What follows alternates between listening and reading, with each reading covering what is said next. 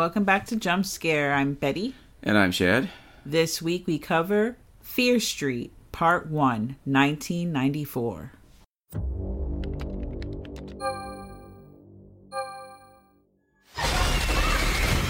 Dude, what the hell? This is exactly why you have no friends. Look, some gal killed a bunch of people at the mall last night. Holy shit. Another Shadyside tragedy. Fits the narrative, right? Sarah Fear's back. Christ, not you two. There's no angry dead witch. The only thing that made him go crazy is this town. The dude was wearing a Halloween skull mask. How is that not fun? Guys, I think there's someone in the woods.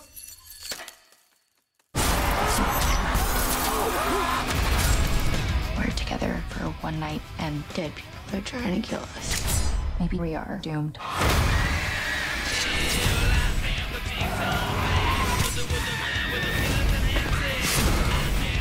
She was so sexy, but so crazy. Normal bitches don't bleed black blood. How do we not? I'm looking at you, witch nerd! You can't stop it.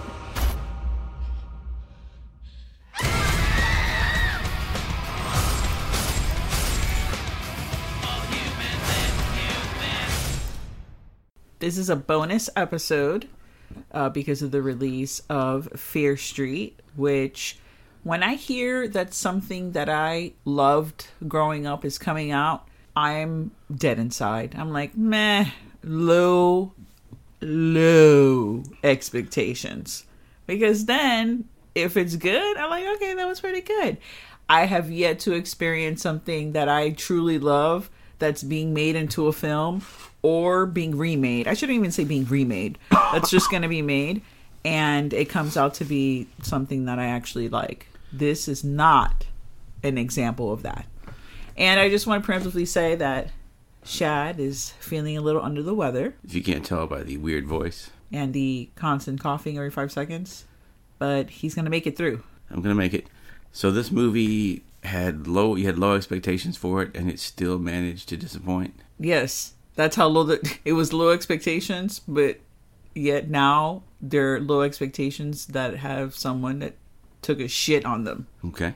So it's that bad. For me. Yeah, I've got things to say too, but I'll let you start off. Well, let's start off with, let's get this out of the way. The majority of people, let's just say we're living in 2021. Someone is always going to be mad. Okay? ... And in this case, it has to do with the music, some of the music used in the film. Oh, you mean when they dropped a new song every 30 seconds that was like, oh, here's a needle drop you'll recognize. It reminded me of the South Park thing where, like, remember Star Wars? Remember how it made you feel? They keep dropping these 90s songs like, hey, remember the 90s? Remember how cool it was back then? From the beginning of the movie till 13 minutes and 20 seconds in, they play six fucking songs. Six songs, okay? That's insane to play that many songs. Mind you, they're not full songs.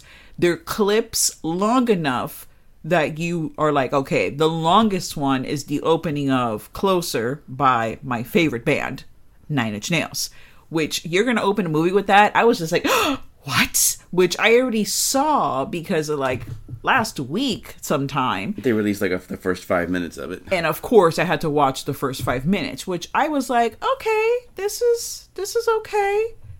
This is Scream. You opened up the Hollywood copy machine and you put in the script for Scream and you spit out these first 5 minutes. Okay, we're gonna touch base on that. We're gonna touch base on the Scream thing. Let's go by the songs.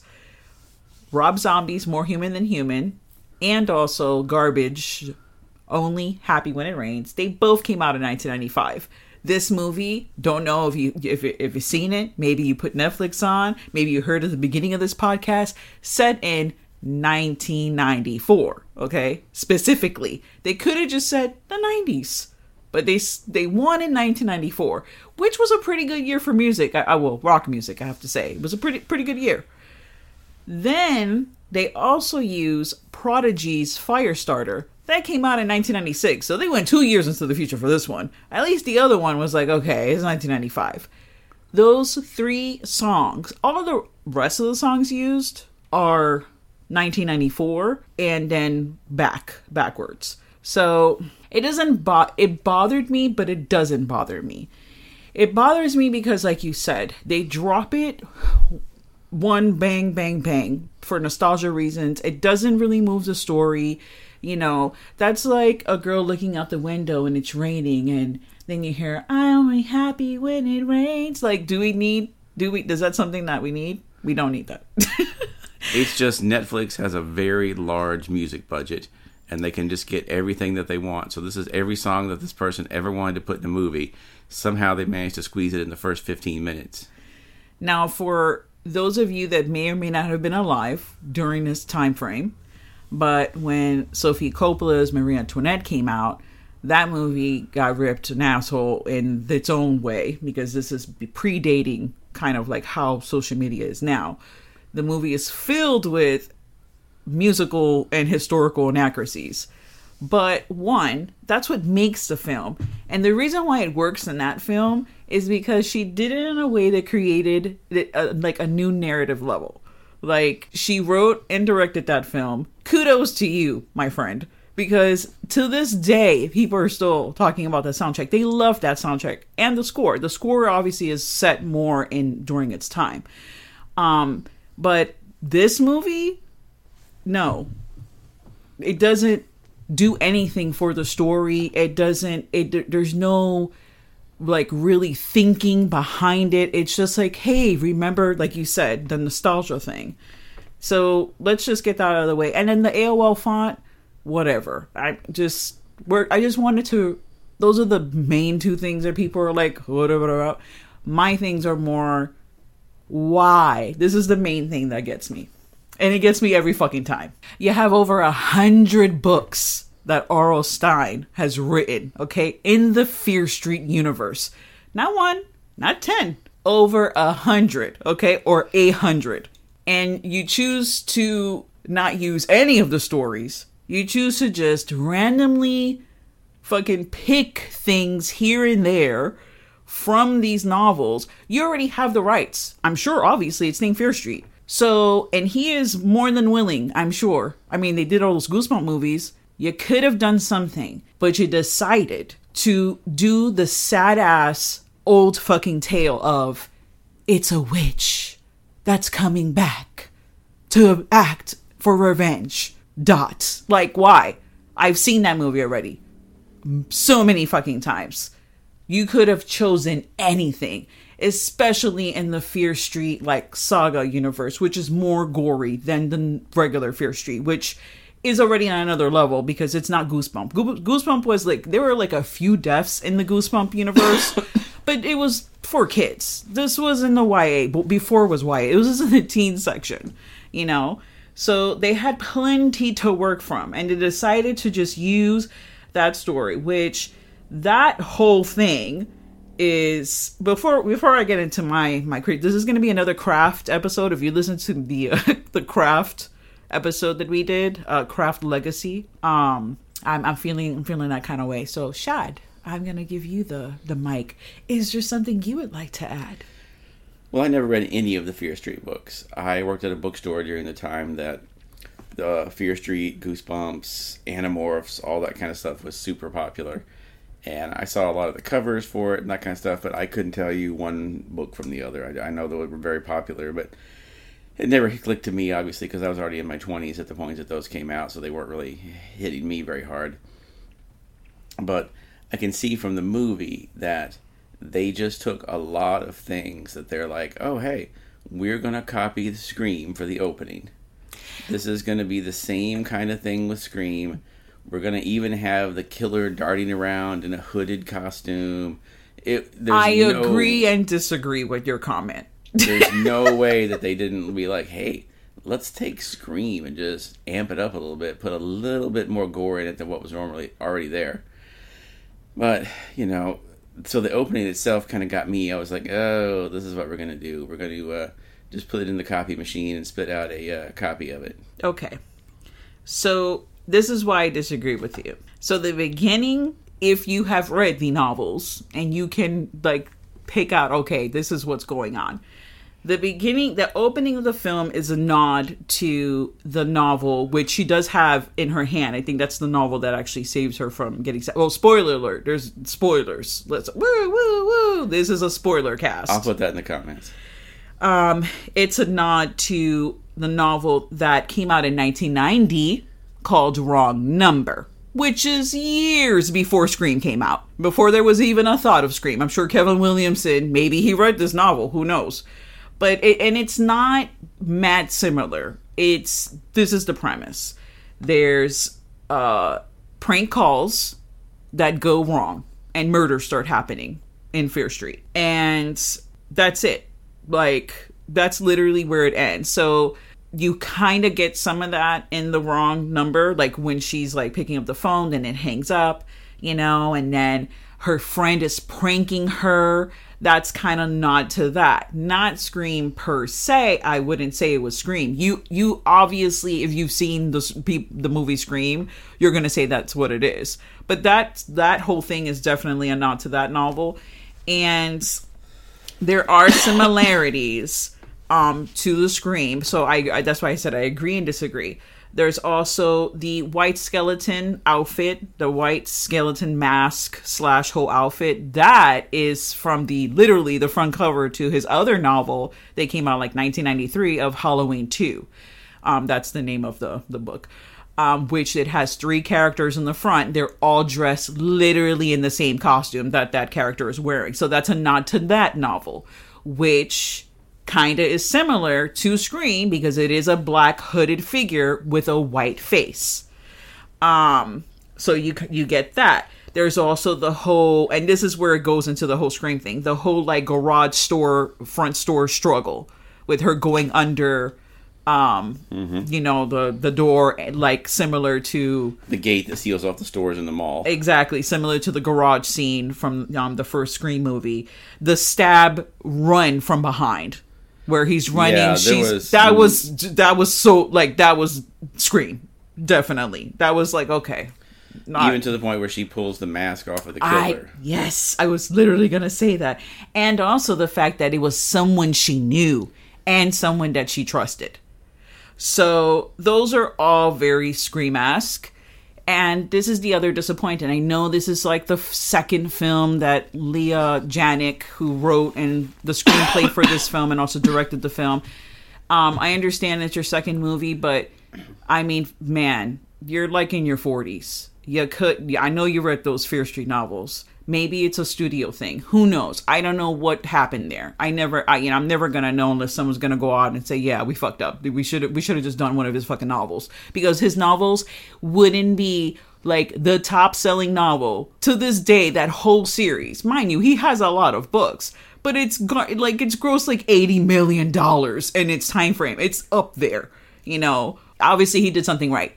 It's not like you would have chosen a novel and it would have been a shitty fucking novel, you know? And they're kids' novels. I mean, mind you, yes, nowadays you're like, oh, Harry Potter. Maybe you're not a Harry Potter fan. You don't give 3 fucks about Harry Potter. You think it's the worst fucking thing written. But obviously, that even goes back and can be totally influenced by Lord of the Rings or any of those, you know, fantasy novels that came out way before Harry Potter. So it's like, there is something there, but you chose to do this. And that's what's disappointing to me, big time. You could have put more of a creative thought and making it really your own movie in a sense of, you know, obviously the way you directed the film and then the screenplay you wrote, but you decided to just use tropes and things we've seen before from other movies and not making it your own. But I know that you kind of married to one of the Duffer Brothers, and that's what they did with Stranger Things, is a ripoff or homage, whatever you want to say, to the whole Steven Spielberg thing. So maybe that's how you're rolling. That, obviously. Is there... so we're not going to, like, literally go scene for scene for the thing, but is there something, probably anything stand out to you in that first part of the film? No? I you know, the other thing is this, when you watch this film, you're going to know right off the bat, these films, all three of them are going to be, the underlining thing is going to be this Sarah Fear character. Sarah Fear is a witch. So obviously something happened. She mad. She coming back for revenge and sending through like fucking time and whatnot, reanimating killers, like in possessing them through reanimation, and they're coming to like kill this one chick that's in the movie. We don't know why. She got on her shit list basically, but they haven't really said exactly why. Well, they did. They said that she, when they were in the little car accident, she accidentally desecrated her grave, and that she had, at the same time, she had a nosebleed, so she like bled down into the grave and touched her, the blood, her blood touched the bones, and that's why it kind of zeroed in on her to come after her, because she desecrated her grave. Oh, okay. But what they haven't explained yet is why the other character in the show also simultaneously had a nosebleed. Yes. Are they going to turn out to be somehow related, or what's going on? Well, I think the second story, and this is a sign of the times, the couple is a young, you know, they're two girls who are in love, you know, and they're having their little teenage romance. And I think their love is going to transcend time. And we're going to see them back in 1660, whatever it is, 66. And, you know, of course it's 66. That way you can have 666 in there. Of course. Because, you know, witches are evil. Ha, ha, ha. Hilarious. Never, Hollywood's never fucking said that before. And that's what's happening there. So I'm sure that's going to play into it somehow. Whatever. The Sarah Fear character is a nod to the Fear Street sagas, which are about the origin of the Fears and how the family line got cursed. Now, the Fears kind of accused a mother and daughter, the Goods, that they were witches, and they were burned at the stake, but they actually were innocent. And the husband and father, William Good, cursed the Fears to avenge his wife and daughter's death. That's what happens in the Fear Street sagas that are about the Fears and the Goods. Then later on, there's like a whole romance thing. We're gonna break the curse by like a Fear and a Good getting together and getting married, but oh shit, shit burns down and, you know, shit goes awry. But that whole character is of like a nod to, and kind of obviously twisted thing, because it's the Fears are evil, but they weren't the ones doing the witchcraft. Well, it's the Good, but they do also have a nod to those novels as well, because the sheriff and the brother of Shadyside, the mayor, is William Good and Nick Good. Nick Good is the sheriff, so they have the Goods in there too. We don't really know what their role is going to be, if anything. It just might be they're just using the name. And that's it. And be like, if you're someone that read the novels, oh shit, it's the Goods, you know, because they're a predominant family in the town. And then you're like, oh my God. But I could have done without this whole movie. I could have done without any of them. I haven't seen the other two, but I'm sure, like, whatever. I'm going to tell you a little bit about the second one. Well, here's my question. Was she brings these, like, killers back that have killed people in the past in the town. And she brings them back, but are they ghosts? Are they zombies? Like, they can be harmed a little bit. Like, you can shoot them and it'll slow them down. You can blow them up and they'll blow apart, but then they just go back together. So, like, what exactly were they supposed to be? Were they ghosts? Were they zombies? Did she possess them and that's why they went crazy? And has she been possessing these people, because literally the town has had a history, which they show kind of in a Scream / H2O kind of fucking opening of the film, where they're showing articles and things. They actually show you, if you slow down and just pause in some parts, they actually kind of tell you what's going to happen in the movie. So try not to pay too much attention, because they go into specifics like, the mall killings, what happens, the like things that happen in the film you're going to watch is in the opening of that film. And then clues to the other things they talk about later on. But yeah, who knows? Maybe she's the one that has possessed all these people for like the last fucking 100+ years and has some work to do, because we're going to move forward. We're going to move all the way to the ending of the movie. Just to add to this, you see in a scene, she has like this huge like rock that she's like, I'm talking about like a Stonehenge kind of thing, where she has people's names carved in there. It's all the people's names that have been killers over the years. Yeah, like her shit list. Like, I've possessed you. You're doing my bidding. You're my bitch now, kind of thing. So maybe that's her thing. We just don't know. That's what I meant by, like, we just don't know what her real motive is.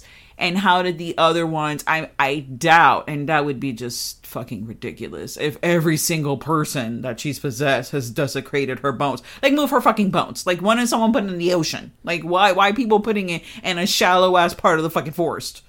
Come on, guys. Come on.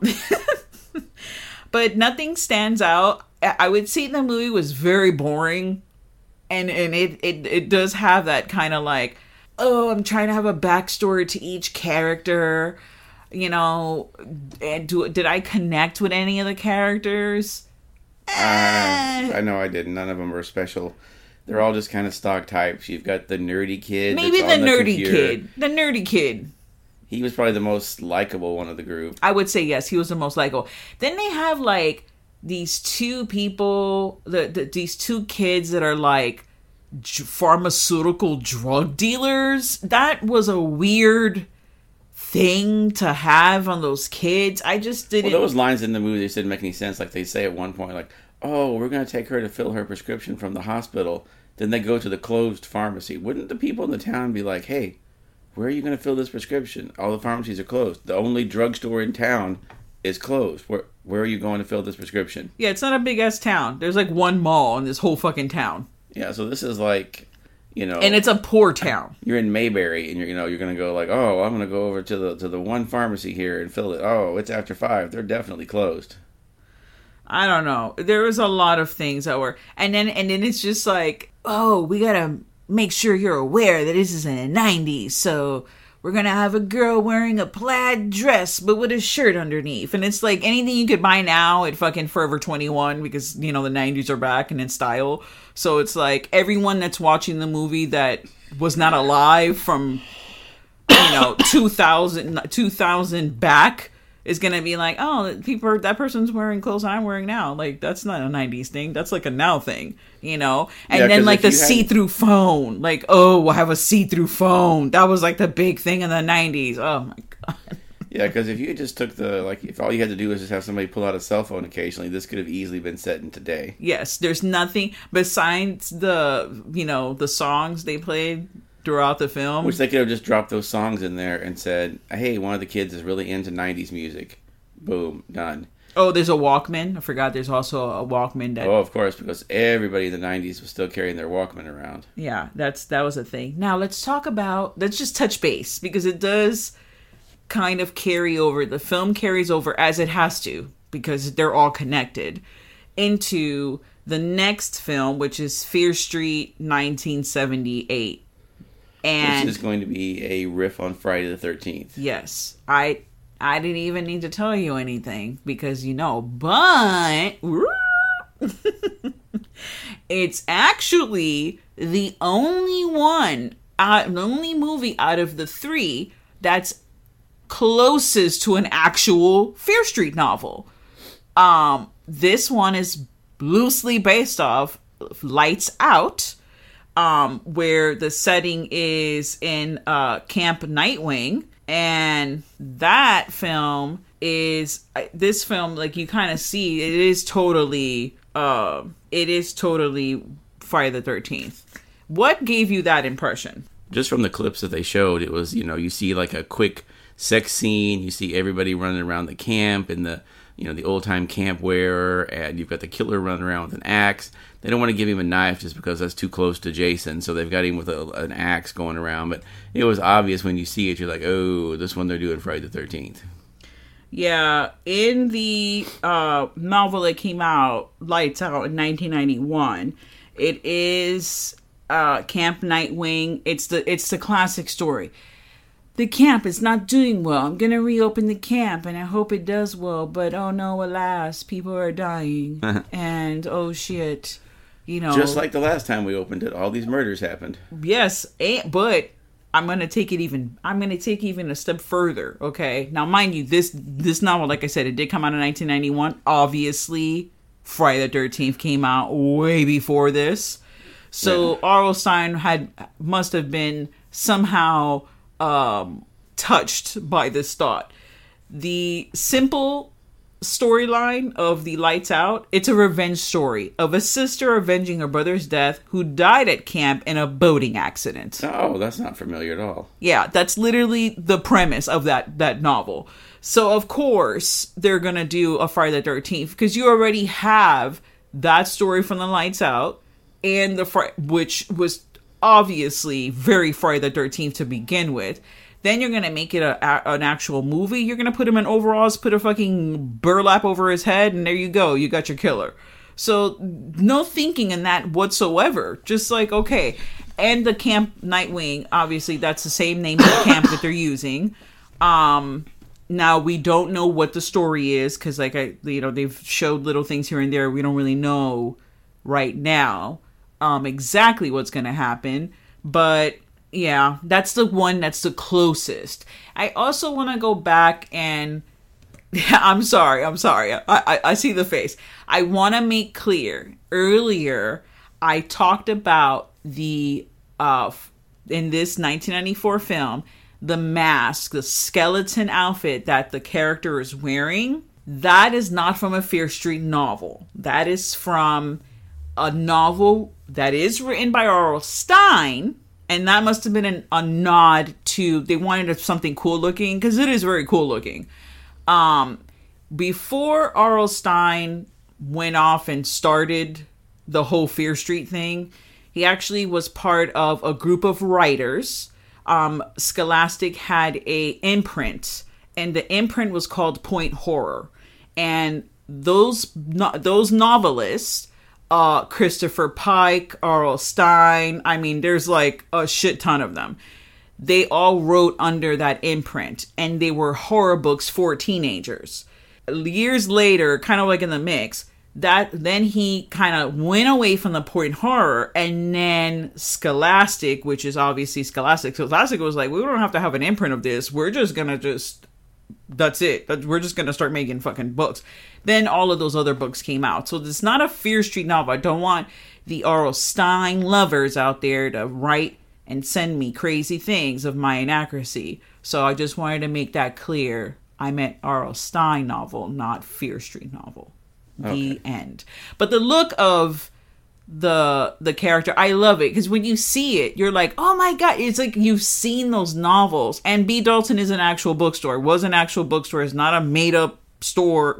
Imagine you're, I don't know, 22, you know, and you're watching this movie, or you're 15, and you're like, oh, bookstore. Like, do they even know what bookstores are? It's not like there's a lot of them left. Barnes and Noble's the only one that I think is the only one that's a real, I should say, a chain of bookstores. Obviously, there's independent, you know, ones throughout the country, but B. Dalton was an actual bookstore, like Walden Books, you know. And it kind of did look like that. It was cool to see, like, the mall. And I get where people are like, oh, it's Scream meets Stranger Things. I don't get the Stranger Things thing. I maybe because this one's set in a mall and the last one was set in a mall. Like, it reminded me a lot of Supernatural. This was the kind of things that would happen to him on Supernatural. There would be a killer that was from 200 years ago that, like, they would drive into a town. There was always a big history in the town or something like that. So it kind of reminded me of that. Yeah, I know the Leah Janik was like, she was going more for the tone of the whole Fear Street thing, but I don't know. The tone is lost to me. I don't know if it's because since Fear Street started till now, I've seen so many horror films, you know, and so read so many things that it's all become just like this is what it is, and you know what I mean, like it's nothing new. I don't know. I guess that's just how I feel about it. I don't know what could have been done. I think if I understand if the novel was over 1,000 pages, this is like a Game of Thrones kind of thing where it's just like, there's no way we're going to fit this into a 2-hour movie. The books of the fucking Fear Street novels are, 300 pages. It's not like something they could have, taken out of any of those novels. I would have died to have seen the cheerleader saga. That's like my favorite one. And I think that would have been fan fucking Secret Bedroom. I mean, there are ones that hold dear, the prom queen. There are ones that are hold dear to the Fear Street readers that are like, oh, this is the one. And the covers, are just freaking beautiful. I just love it. And it just, all that is lost in this film. And I give it one knife. Yeah, I'll go along with you. It's one knife. There's nothing new here. We've seen this 100 times before in the past. That's it. There's nothing new to offer about this. It's just the same old thing you've seen 100 times before, just flipped around with a bigger music budget. That's it. Now, if I'm 15 and I'm seeing, this is the first horror movie I've ever seen, and I'm seeing this with fresh eyes, this would probably be like the most amazing film ever. So I'm looking it through these eyes that know of Fear Street and have seen, plenty of horror films. And I'm like, meh, this is probably fucking fantastical for someone who has never seen, a lot of horror movies or has read any of the novels. You just take away, this is like the best movie ever. So it may be 5 knives for someone else. No, this is not going to be 5 knives for someone else. I'm trying to play devil's advocate here. So if you've never seen a horror film or have read any of the Fear Street novels, this is probably going to be on your top of your list, and I recommend it for you. If you have any of the knowledge of the stuff I just said, this is not going to be the movie for you. Thank you. Stay tuned to the horror. And now, folks, it's time to say goodnight. We sincerely appreciate your patronage and hope we've succeeded in bringing you an enjoyable evening of entertainment. Please drive home carefully and come back again soon. Good night.